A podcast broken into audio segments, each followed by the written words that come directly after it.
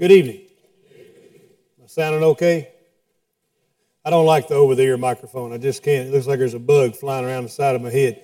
And so I can't use that one. So Doug had this lapel mic ready for me tonight. If you'll be turning your Bibles to Matthew chapter 7, we're going to be looking at verses 1 through 6 there tonight. I want to welcome all of you here tonight. We're so glad to see a good crowd of people. We're glad to have you watching via the live stream. Uh, if you are, uh, either whether you're a member here uh, or if you're joining us as a visitor, we certainly welcome you and we hope that all of our members uh, will make you feel welcome. The Sermon on the Mount, recorded in Matthew 5, 6, and 7, a very similar sermon uh, recorded in, Luke chapter 6, a sermon I believe it was separate and different. Uh, the wording's very different, the order of things are very different, but Jesus said some of the same things uh, over there. But this is the best sermon ever given, and probably one of the most recognized sermons ever given. Most of the things that people know about what Jesus said, they will quote from the Sermon on the Mount. And there are some very difficult teachings. Jesus changes the subject very quickly, a very proverbial sermon, and what he has to say. And some things he has to say there are very difficult. I'm supposed to turn the other cheek when somebody slaps me. I try not to read that command very often. Of course, I don't get slapped very often either, so I don't have to worry about uh, that very often, at least not what I would admit to. But also, I'm supposed to be meek and I'm supposed to have a, a gentle spirit. I'm supposed to to love and pray for my enemies. There are many things that Jesus asked us to do in this Sermon on the Mount. Uh, there's difficult teachings about divorce. I'm supposed to rejoice when I'm persecuted, be thankful and rejoice when people say evil things about me and blaspheme me, and to not be anxious about anything. That's very difficult in today's fast paced and anxiety driven society. Chapter 7, verses 1 through 6. And verse 6 is something we'll talk about tonight. Whether or not it's connected to the first five verses is a subject of discussion, but it's not really important for the purposes of our lesson tonight. But this is a verse that people really, really like to run to whenever someone criticizes them for being sinful. In tonight's lesson, we're going to stay within the confines of the New Testament. We're going to speak about the New Testament church. That Jesus was not preaching a sermon to the New Testament church, but he was speaking to the covenant people of God. Uh, he was speaking to a pretty small crowd. Often we see pictures of Jesus preaching the Sermon on the Mount. Over in Luke chapter 6, it indicates a lot of people being there. But here, Jesus has left the crowd and retreated up on the mountain, and just his disciples have come with him. And when it says his disciples, it doesn't always mean just the 12, but it's not a gigantic crowd that Jesus is talking to. But he is talking to the people of God, a covenant people of God. And we have to understand what this message meant to them. Then how do we bring that forward into the church? Uh, when I read Paul's letters or epistles written by Peter or John or James, uh, other than John's gospel, they're speaking to the church. But here, Jesus is not preaching to the church because the church doesn't exist yet. But he's still preaching an expectation of the covenant people of God. And so, therefore, I feel like we can equate that and, and learn from what he is saying. I want to read verses 1 through 6. I'll be reading from the English Standard Version. Judge not, that you be not judged. For with the judgment you pronounce, you will be judged. And with the measure you use, it will be measured to you. Why do you see the speck that is in your brother's eye, but do not notice the log that is in your own eye? Or how can you say to your brother, Let me take the speck out of your eye, when there is a, the log in your own eye? You hypocrite! First take the log out of your own eye, and then you will see clearly to take the speck out of your brother's eye. Do not give dogs what is holy, and do not throw your pearls before pigs, lest they trample them underfoot and turn to attack you. When we speak within the confines of the church, the reason I say that I want to do that is that in 1 Corinthians chapter 5, the teaching is very clear that God will take care of judging those outside of the church. We're not given authorization to judge those outside of the church. But what we see in the New Testament, sometimes is a dichotomy there that we struggle with. When I'm told not to judge, and in other places in Romans 2, Romans 14, James 2, James 4, I'm told not to judge my brother. But yet, I do have to make judgments about people. But it's important that we understand what that word judge means. To us, it's a judicial term. It's something that someone does who sits on a bench uh, in a courtroom somewhere and he has the authority to, to put someone in jail or to fine them or to, to, to punish them in some way. And we think about the Lord, the capital J judge, that one day we will all appear before the judgment seat of God in Christ and we will have to account for everything that we have done. And we think about, well, that judgment, that's like a permanent judgment. That's not jail. That's not a fine. That's not a ticket. That's con- condemnation. And we can look at this passage very quickly and know that we do not have the authority to condemn people. Only one has that authority, and that is God. And, and Jesus has purchased the right to judge mankind. It's before Him that every knee will bow and every tongue will confess, not before any of us. And, brothers and sisters, we have plenty of business to handle within the Lord's church in discernment and assessment of sin and struggles without worrying about what the outside world is doing. They're expected to be sinners. We are not. But we are looking at this and we think, well, if, I, if I'm supposed to, not supposed to judge, how do I even determine who are dogs and pigs in verse 6? Or how do I move over to Matthew 18 when Jesus teaches, if my brother has sinned against me, I go to him, and if he won't repent, I take others, and then we bring it before the church. There's a process given. Well, if, if I'm not supposed to judge him, how do I even know that they're a sinner? And for that matter, how do I even know right here in this teaching that there is a speck in my brother's eye unless I'm making some sort of assessment or judgment about that. And that is what the word means. And the family of words in Greek mean that's translated judge here means to divide or to separate uh, or to discern uh, and, and to figure things out. It doesn't necessarily have a judicial meaning always in the form of final condemnation. Because you know, we're all going to be measured by the same measure on Judgment Day. You're either in Christ or you're not. All of humanity, dead and alive, will be judged by that same measuring stick. And that's the only one. And it should be noted this, this word does not mean measuring rod or measuring stick. I'm just using it as a term. It is a, a marketplace term, meaning if you can picture a set of scales and I'm piling stuff on one side of the scale and trying to figure out what the weight of something is, that's the measure that's being talked about here. But that's the same measure everyone will have applied to them. Do I want everyone to judge me in this life and assess me by the same standards I assess other people by? Can I, can I stand up to that measurement? Well, we know we have to look at also in the scriptures, as was talked about this morning by Craig, and looking at what Timothy had to bear, figuring out false teachers.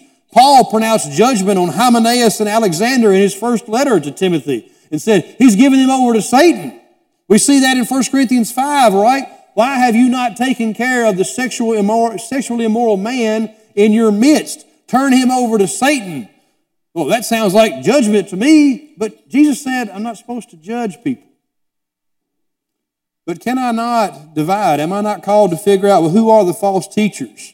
Because otherwise, if I don't have to figure out who false teachers are, I can tear First John and Jude out of my Bible because they have no purpose.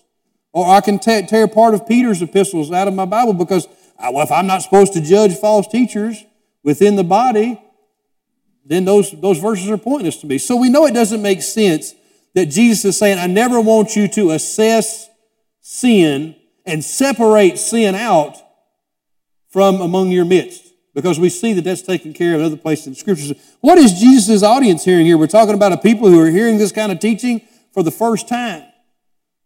And well, what was going on? Jesus is not talking to the Pharisees or the Sadducees or the scribes or the Jewish religious establishment. We're not told they're present at the beginning of Matthew chapter 5. It's, it's Jesus' followers. Were they guilty of assessing others and judging others? And are we as God's people guilty of looking outward and never looking inward? And as much as we may debate about what Jesus means by judging or not judging, what's really true here is as many times in the Sermon on the Mount, Jesus is talking about self assessment. Why don't you examine yourself first? Why don't you get, and Jesus uses ridiculous sarcasm and hyperbole here when he talks about the, the speck that's in one person's eye and the log in another, perhaps Jesus hearkening back to his carpentry days uh, in his hometown of Nazareth. Obviously, I don't have a log sticking out of my eye. I could have a speck in my eye, but I can't see clearly. I am blind. In Luke chapter 6, uh, this same uh, type of teaching in that sermon. He says, Judge not, lest you be judged. Condemn not, lest you be judged. Forgive, and you'll be forgiven. Show mercy. How can a blind man lead a blind man, or both will fall into a ditch? If I've got a log in my eye, I can't see clearly to help my brother out and assess and say, let me help you with that sin. But it opens up first with self assessment. So maybe there's a middle ground here. The Bible clearly teaches me that I have to assess things. I have to look at stuff within the church. Uh, elders are called to do that, to keep false teachers uh, out of the church, to keep healthy doctrine. I think Craig did a really good job this morning of, of handling that word sound uh, by making it healthy. It sounds better, it's, it's more true to the original language. And thinking about healthy, well, the elders have to keep a church healthy, but all the members have to keep the church healthy. Nowhere in 1 Corinthians 5 are the elders told to put the man out of your midst. The congregation is told, put the man out of your midst. And in an honor and shame society, that would shame a person greatly to be expelled from his social or religious group. We don't practice that uh, very often in the church. So we have to make this assessment. But when I think about what it goes to here and says, you hypocrite, it's interesting the language here in, in verses 1 and 2. The, the, sermon, I'm going to use the, the English, the Southern English translation of the plural pronoun you, y'all. Jesus says, y'all judge not. I'm going to use even a Southern accent that Jesus didn't have. Y'all judge not, lest y'all be judged. For the judgment which y'all pronounce, y'all will be judged. And the measure y'all use, it'll be measured to you. So it says Jesus is looking over his disciples and speaking to them as a group. But in verse 3, he switches to a second person singular pronoun, you, as if he's now looking down and pointing at people in the audience. You need to get the speck, the log out of your eye before you get the speck out of your brother's eye. Hypocrite is a direct singular word. You hypocrite. First take the log out of your own eye. And so we think about that word hypocrite. It has an inherently negative context in our society, doesn't it? If I were to say, Chris Pratt is an excellent example of a popular hypocrite. But some of you ladies in here might get mad at me for saying that. Uh, and Chris Pratt may not appreciate me saying that. Uh, he is an actor, though, right? Uh, and this word inherently in Greek, in Greek long before the time of Jesus, meant someone who put on a mask and acted out a character that they were not. And even the word hypocrite in Greek, it's a transliterated word. It's kind of like baptism or blasphemy. We have an English word that we just kind of make it sound like uh, the Greek word. I really wish we translated baptism immersion and actually translated the word instead of transliterating the word because then it would have meant more uh, to people about being immersed. But we just kind of moved that word through and made it sound like something new in English. But hypocrite is a, in Greek is a compound word, and I always hesitate to do this because uh, one of the frequent errors in word study is for people to think a Greek word that's a compound word is always the sum of its parts. It's not. But these, this is a compound word and it made up two words, one which means under or behind, hippo, hypo, like hypodermic needle. It's hupo in Greek. And then krite means to, to act out or to separate or to divide or to discern. It's the same type of word that we have translated judge. And so it essentially is for me to make a decision behind a mask. And that's what an actor does. He's behind a mask and he decides how I'm going to act out this part. Uh, in, in, the Greek theater, I, I'm assigned, told, hey, this is the nature of your character, and I have to figure out how to act him out. And so, someone who is a hypocrite, in Jesus' terms here, he's using it metaphorically, obviously, right? He's not accusing his crowd and listeners of being actors, but he's saying, you are hiding behind a mask and acting out a part of a judge that you have no place to be doing because you haven't first cleaned up your own mess. You haven't done that. You are merely an actor. You can't take the role of a judge because you don't have clean hands. You know, we can look back in the Hebrew scriptures and see that unjust judges were not allowed to exist in Israel. We see that in Exodus again in the second giving of law in Deuteronomy on the plains of Moab. We think about the story of David and Nathan, right? when Nathan came and told the story about the man taking somebody's, some poor guy's only little sheep, and David said, Oh, we got to condemn that man. What has he got no business doing that? And what did Nathan say to him? You are that man.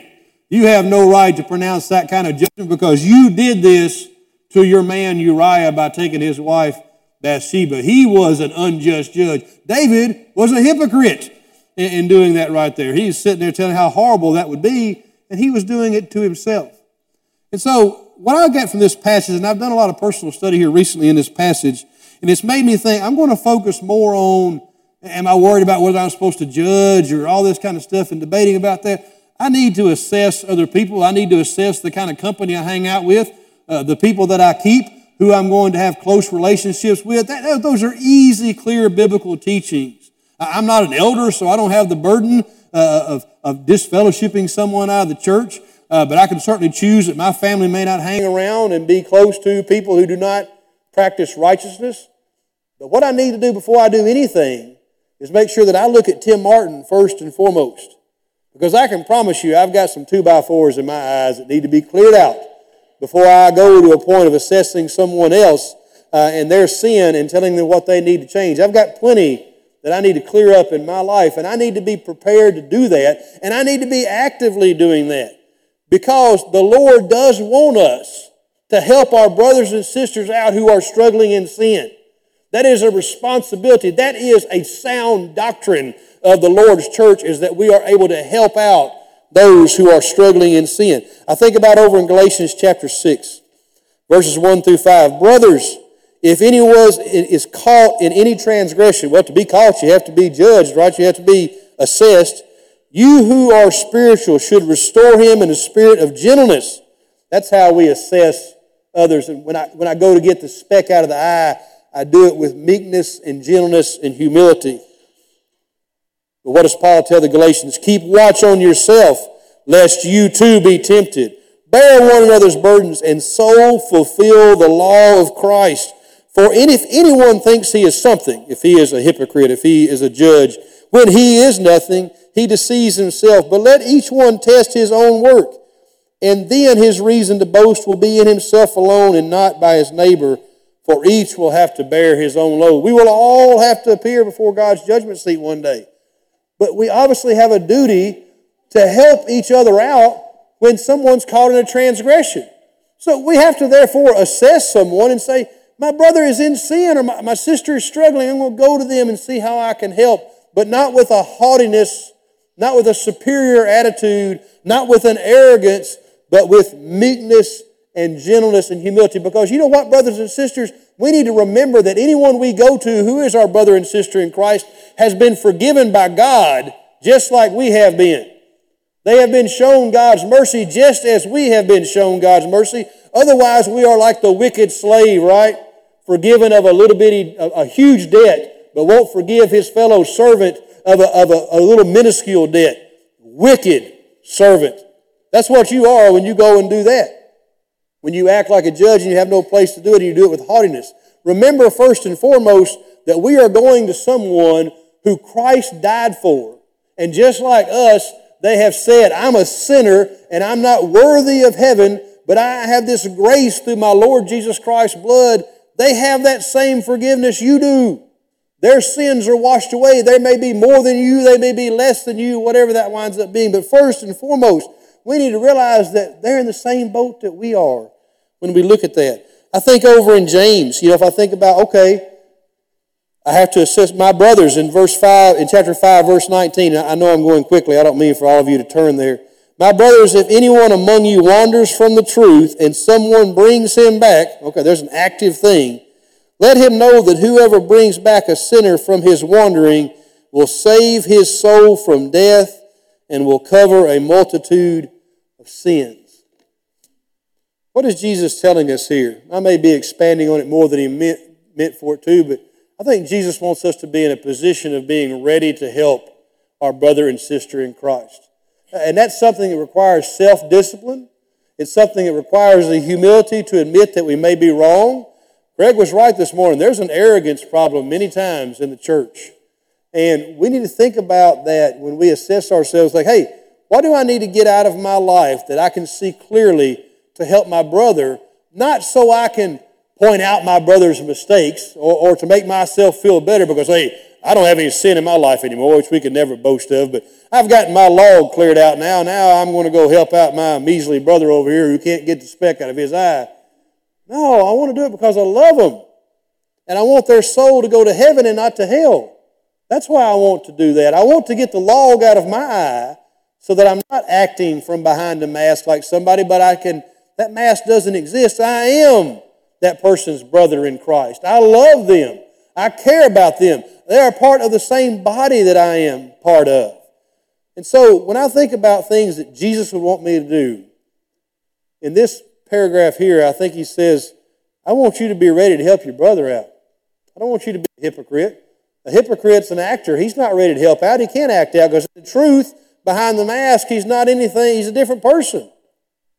Jesus wants me to be ready to assess uh, and to help others, not to loft myself up. Verse 6 is a very difficult verse here, on whether it's connected to this passage or not. Exactly what is holy is debated, uh, what pearls are are debated. But one interesting reading of this, or several conclusions about this, in thinking about okay, number one, are we going, as holy people of God, are we going to judge each other and condemn each other and habitually criticize one another so the outside world can say, well, I really want to be part of that? I really want to be part of that because that allows them to turn and attack us. Now, keep in mind, this is a pretty rough statement to make. Uh, we, we think about dogs and pigs. We think about our domesticated pet at home that climbs up in the bed with us and licks us on the face. Or, or we think about a docile herd of pigs in a controlled agricultural setting.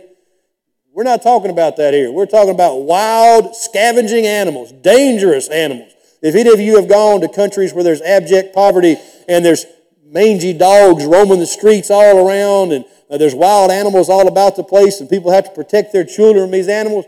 That's the kind of environment we're talking about. And both dogs and swine, unclean animals to Jews. So when you, think about when Jesus is talking to Jews and, and assessing someone as dogs and pigs, sometimes in Jewish literature and in the Bible and Peter's writings, that's referring to the outside Gentile world. And so, do we take what's holy, the church, that God has set up to be a body that helps itself, and instead we judge each other and criticize each other while we're hypocritical in that judgment, and the outside world says, I don't want anything to do with that, and I'm going to turn and attack you because you are saying one thing, your Savior said one thing, the author of your religious literature said this, but yet you don't follow it. I don't want any part of that. I can get that at work every day.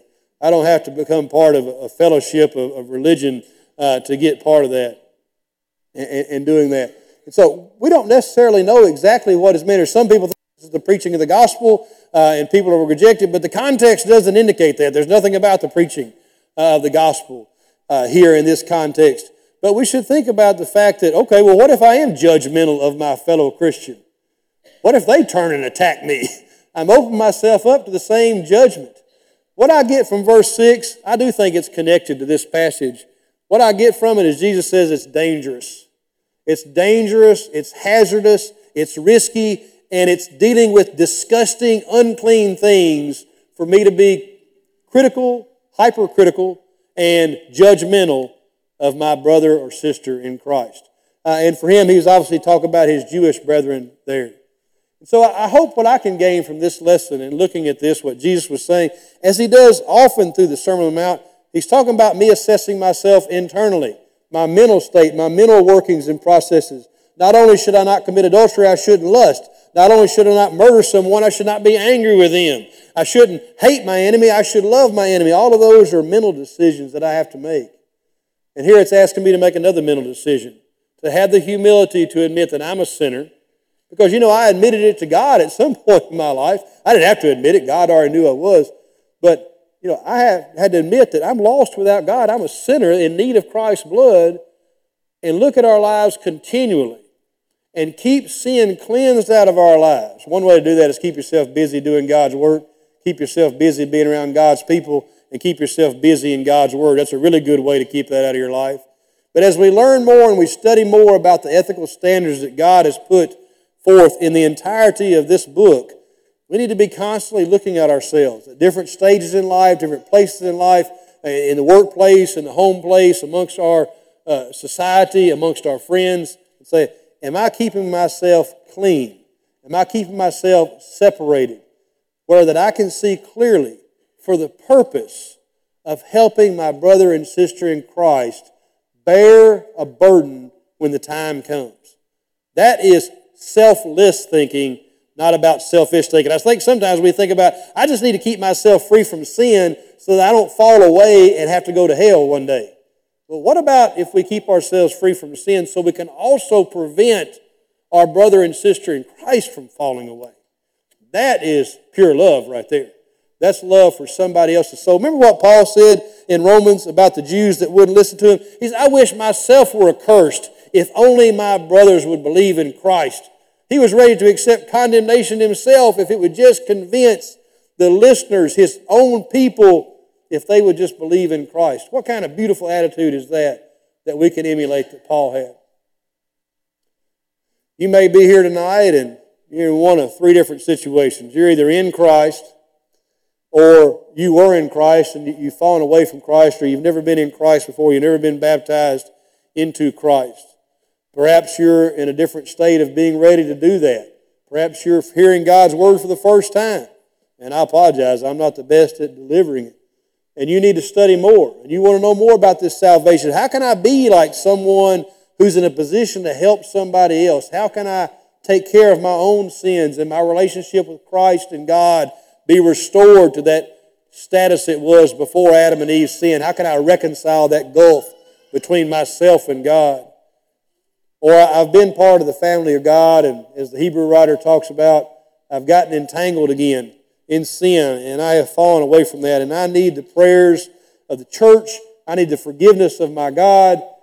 Don't leave here tonight without that being taken care of. If, if you've sinned against this congregation, you can come and confess that sin and ask for forgiveness. And you know what? Those here who are in Christ will give you that forgiveness because our Lord Jesus Christ demands it of us in order for us to be forgiven. But we ought to also forgive because we love you and we know what it feels like to be a great debtor in that way. If you need to study more, if you have studied, you're prepared to be baptized and put on Christ tonight, or if you just need the prayers of this church, please come. Don't hesitate as we stand and as we sing.